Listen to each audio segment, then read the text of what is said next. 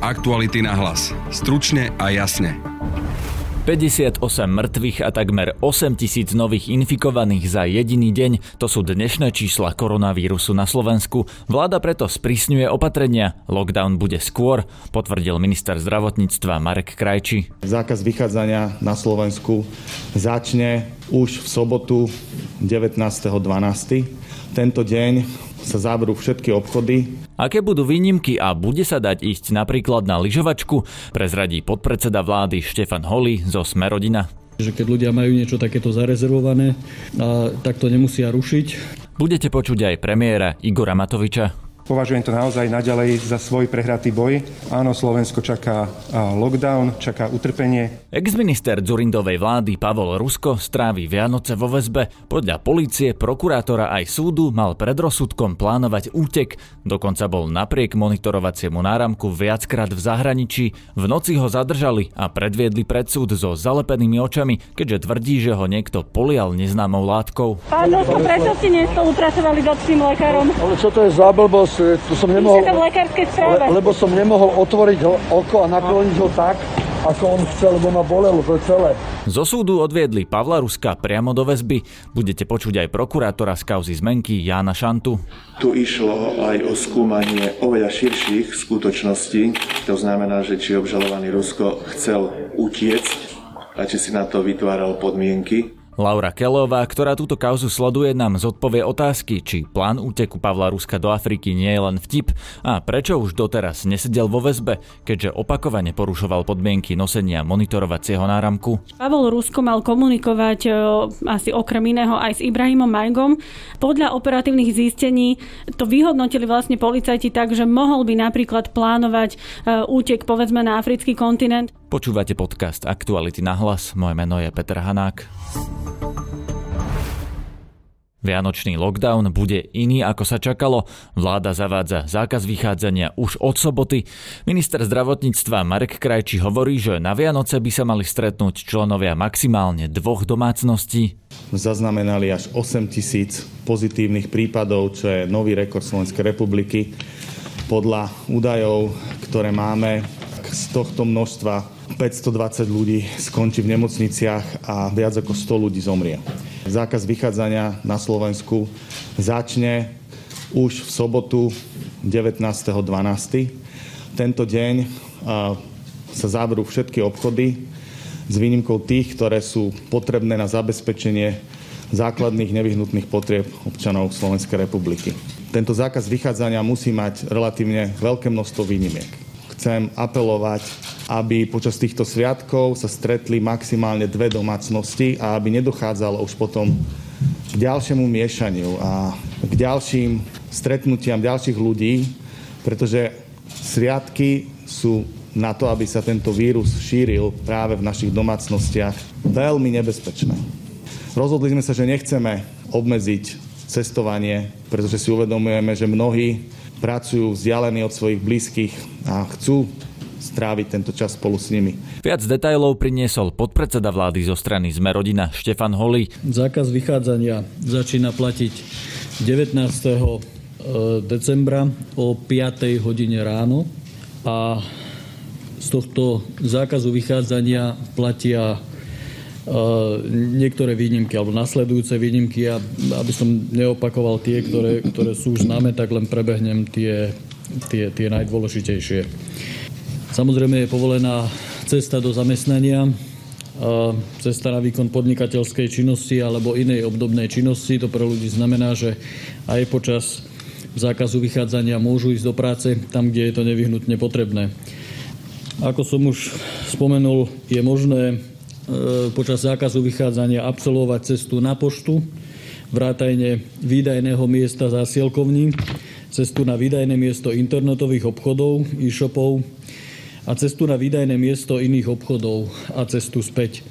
Tu by som eh, len nakrátko alebo na dovysvetlenie povedal, že keďže, keďže sa jedná o citlivé obdobie roka a obchodníci samozrejme sú predzásobení, tak chce vláda, alebo vláda necháva priestor aspoň na to, aby sa mohli prevádzkovať tzv. tie klikni a vyzdvihni služby Čiže pokiaľ si niekto objedná tovar cez internet, tak si ho bude môcť v tej, v tej, v tej prevádzke vyzdvihnúť. Napriek tomu, že tá prevádzka by mala byť zavretá a predpokladám, že opatrením hygieny teda dojde k zatvoreniu tých daných prevádzok, ale bez toho, aby vás pustili do tej prevádzky, tak pri nejakom výdajnom pulte alebo výdajnom okienku v zásade si ten tovar, ktorý ste si objednali cez internet, tak si ho môžete vyzdvihnúť.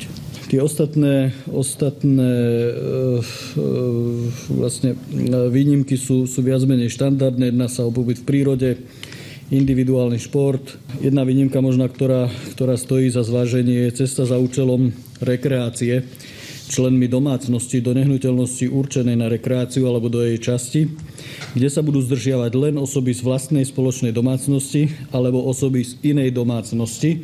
To znamená, nechávame priestor na to, aby tá bublina, ktorá pozostáva z tých dvoch domácností, sa mohla presunúť, ja neviem, na chatu alebo do nejakého apartmánu, čiže keď ľudia majú niečo takéto zarezervované, tak to nemusia rušiť. Tak ja sa spýtam teda takto, že keby ste nám teda vysvetlili v rámci tých opatrení, to znamená rekreácia, že budú fungovať lyžiarske a tie hotely, ako ste teraz povedali, prípadne kaderník, maser, kde je služba teda jeden poskytovateľ na, na jedného klienta, fungujú naďalej omše, ako, lebo toto sú veci, ktoré sú otvorené a ktorým teda e, evidentne ako nie sme si istí. A tiež je tam otázka, ktorú kladli tie hypermarkety, teda, že či aj oni môžu teda predávať všetok tovar, ktorý ponúkajú, keď sú otvorení, alebo len ten teda základný. E, začnem od konca. Čo sa týka predajov, tak je tu jednoznačne napísané, že sa jedná o zaobstaranie potravín, liekov, zdravotníckých prostriedkov a drogeriového tovaru. Aj keď, e, aj keď uznesenie vlády ako také nie je ten inštrument, ktorý by obmedzoval e, prevádzku, dajme tomu, hypermarketov, ale poviem tak, že, že je všeobecná, vše, všeobecná politická vôľa na to, aby, aby predaj nepotravinového tovaru v, v hypermarketoch bol obmedzený. Čo sa týka bohoslúžieb, cesta, e, cesta na bohoslužbu a naspäť považujeme za výnimku zo zákazu vychádzania, čiže koľko tam môže byť ľudí, či tam môžu byť ľudia, či je v danom regióne nejaká situácia tak vážna, že to treba úplne zakázať. To je na hygienikovi. Uznesenie vlády rieši vyslovene iba cestu z obydlia e, po dvere kostola. Kaderník, maser, čo sa týka služieb, tie samozrejme spadajú pod e, prevádzky, kde nie je, ktoré nekryjú, e, nekryje zákaz, e, teda výnimka zo zákazu vychádzania, čiže rôzne služby typu kaderník, maser a podobne sú, sú postihnuté zákazom vychádzania.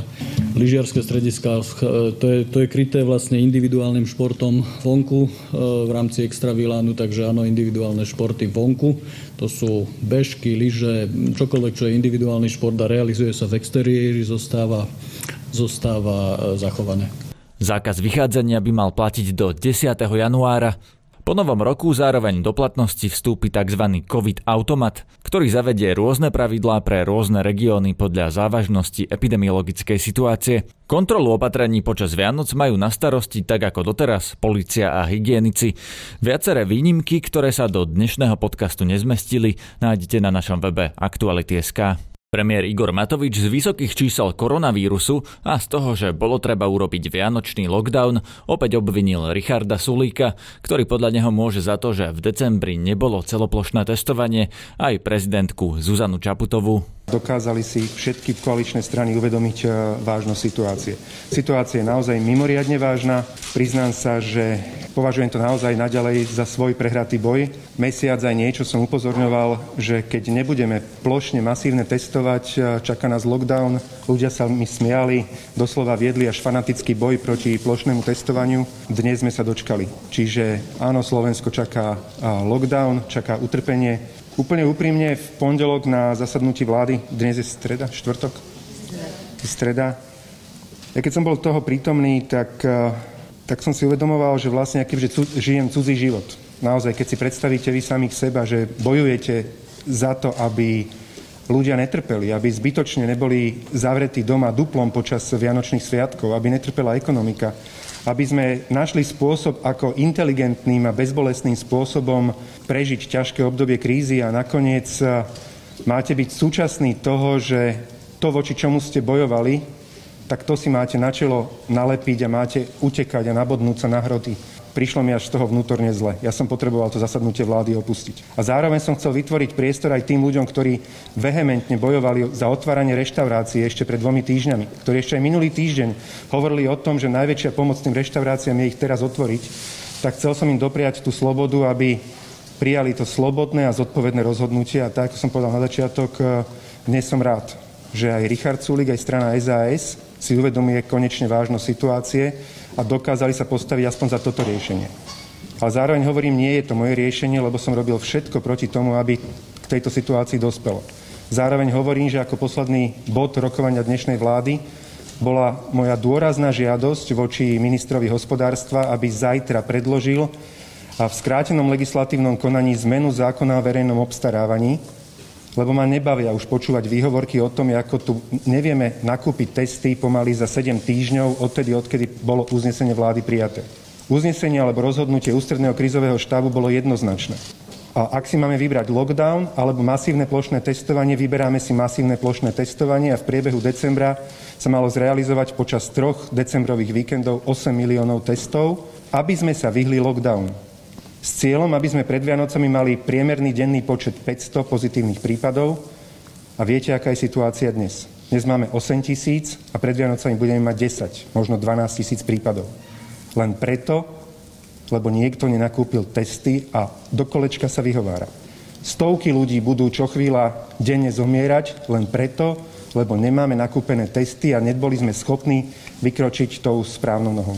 Ďakujem vám veľmi pekne, ďakujem vám veľmi pekne za všetky vaše otázky aj trpezlivosť. Ďakujem vám veľmi pekne za... ďakujem vám veľmi pekne. Pani prezidentka v prvom rade odsabotovala, pokusila sa odsabotovať masívne plošné testovanie, ktoré sme robili uh, na rozhraní októbra a novembra. Vyjadrenie deň pred plošným testovaním z pozície prezidenta alebo prezidentky, že to nezvládneme, že to má byť dobrovoľné pre ľudí, bolo demoralizujúce voči príslušníkom ozbrojených síl. Namiesto výzvy k zdravotníkom, ľudia, poďte prosím vás pomôcť, lebo nám chýbajú tisícky zdravotníkov, prišlo takéto vyhlásenie, ktoré aj samotní príslušníci ozbrojených síl brali veľmi, veľmi ťažko. Napriek tomu sme to zvládli a zachránili sme Slovensko pred katastrofou pred 5 či 6 týždňami. Držme si palce, aby sme tentokrát lockdownom zachránili Slovensko pred katastrofou. Ďakujem veľmi pekne za vaše otázky. Aktuality na hlas. Stručne a jasne.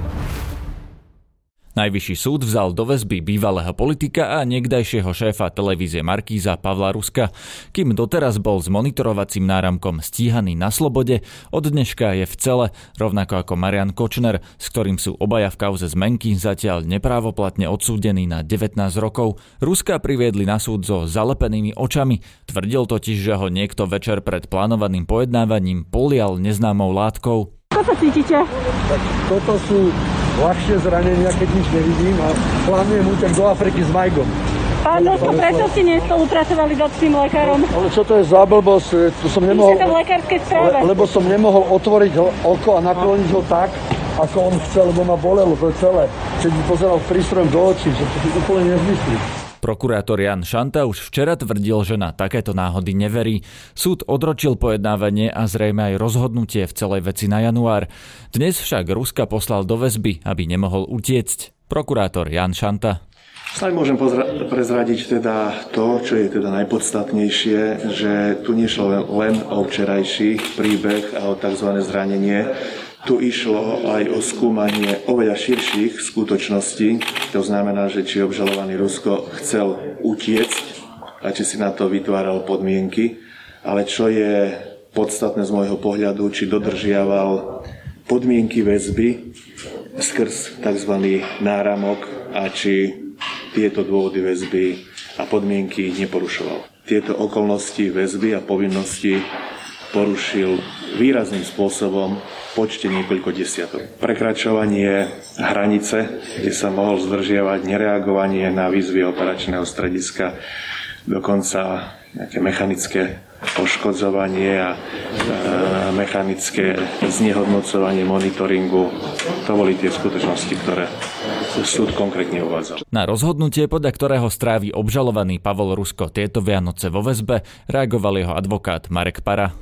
Predsednička Senátu rozhodla o tom, že akceptuje dôvody na vzatie do väzby, tzv. útekovej väzby. My sme s to nesúhlasili, tak ako klient, preto sme podali sťažnosť a bude rozhodovať v najbližšej dobe najvyšší súd o tejto sťažnosti. Akýkoľvek útek do Afriky zo strany môjho klienta je skutočne iluzórny.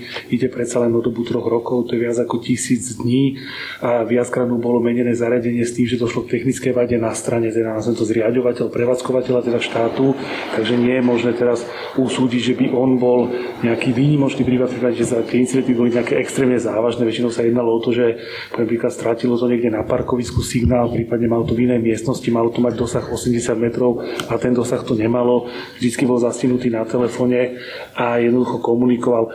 V štúdiu mám teraz Lauru Kelovu, ktorá dnes aj bola na súde s Pavlom Ruskom a ktorá sleduje kauzu zmenky. Vítaj. Ahoj Peter, dobrý deň. Ako je to s tým plánovaným útekom Pavla Ruska? Pretože dnes som počul, aj teda súd rozhodol, že ho posielal do väzby, pretože hrozí, že by utiekol, ale Pavel Rusko mal prelepené oči, viedli ho, on nekráčal sám, ale viedli ho, bol na vyšetrení, tvrdí, že teda nie je schopný nikam utiec, ešte si z toho robil žarty, tak ako to je? Mohol sa vôbec Pavel Rusko v tomto stave pokúšať o útek? No v prvom rade treba uh, poznamenať, že ten pokus o útek a tie operatívne informácie sa netýkajú posledných dní, ale povedzme posledného mesiaca dvoch. Takže, uh, takže vtedy ešte Pavel Rusko podľa všetkého nebol zranený, nemal prelepené oči.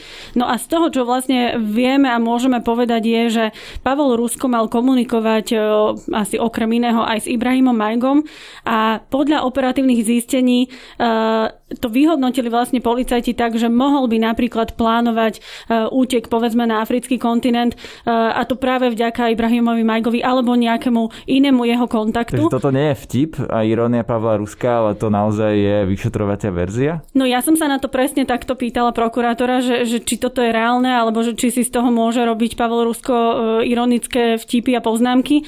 A prokurátor Šanta s veľmi vážnou tvárou povedal, že nepodceňoval by túto situáciu a že on si to nechal túto, túto záležitosť aj preveriť a existujú samozrejme aj iné informácie, ktoré my síce nevieme, ale ktoré potvrdzujú alebo nejakým spôsobom upevňujú uh, tú, tú samotnú informáciu o možnom úteku.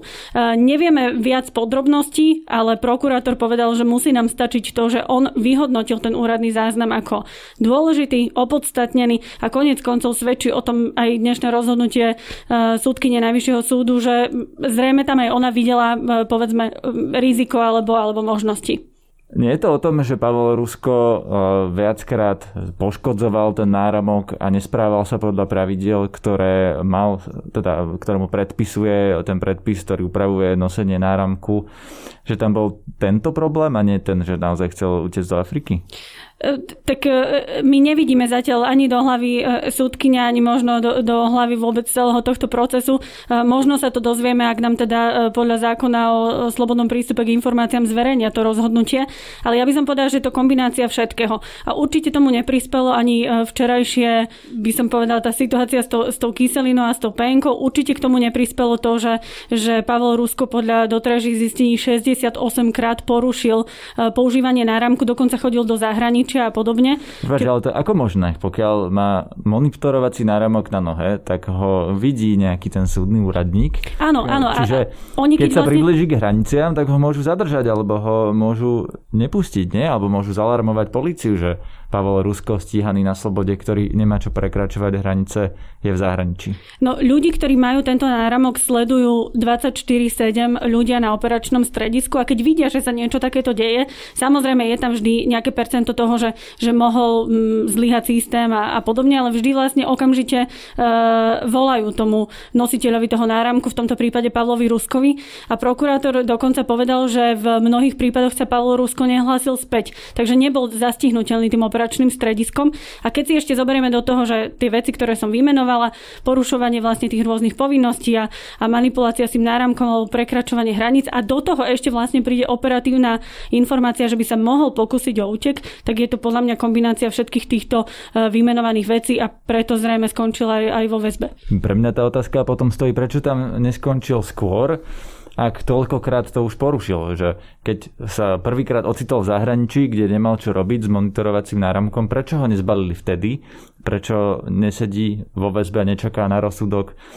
vo väzbe už teraz, ale teda teraz už áno, ale nestalo sa to v posledných týždňoch. No, to je jasná odpoveď, pretože on má ten náramok nie pre kauzu zmenky, ale pre kauzu e, prípravy vraždy e, Silvie Folcovej, e, z ktorej je e, vlastne obžalovaný.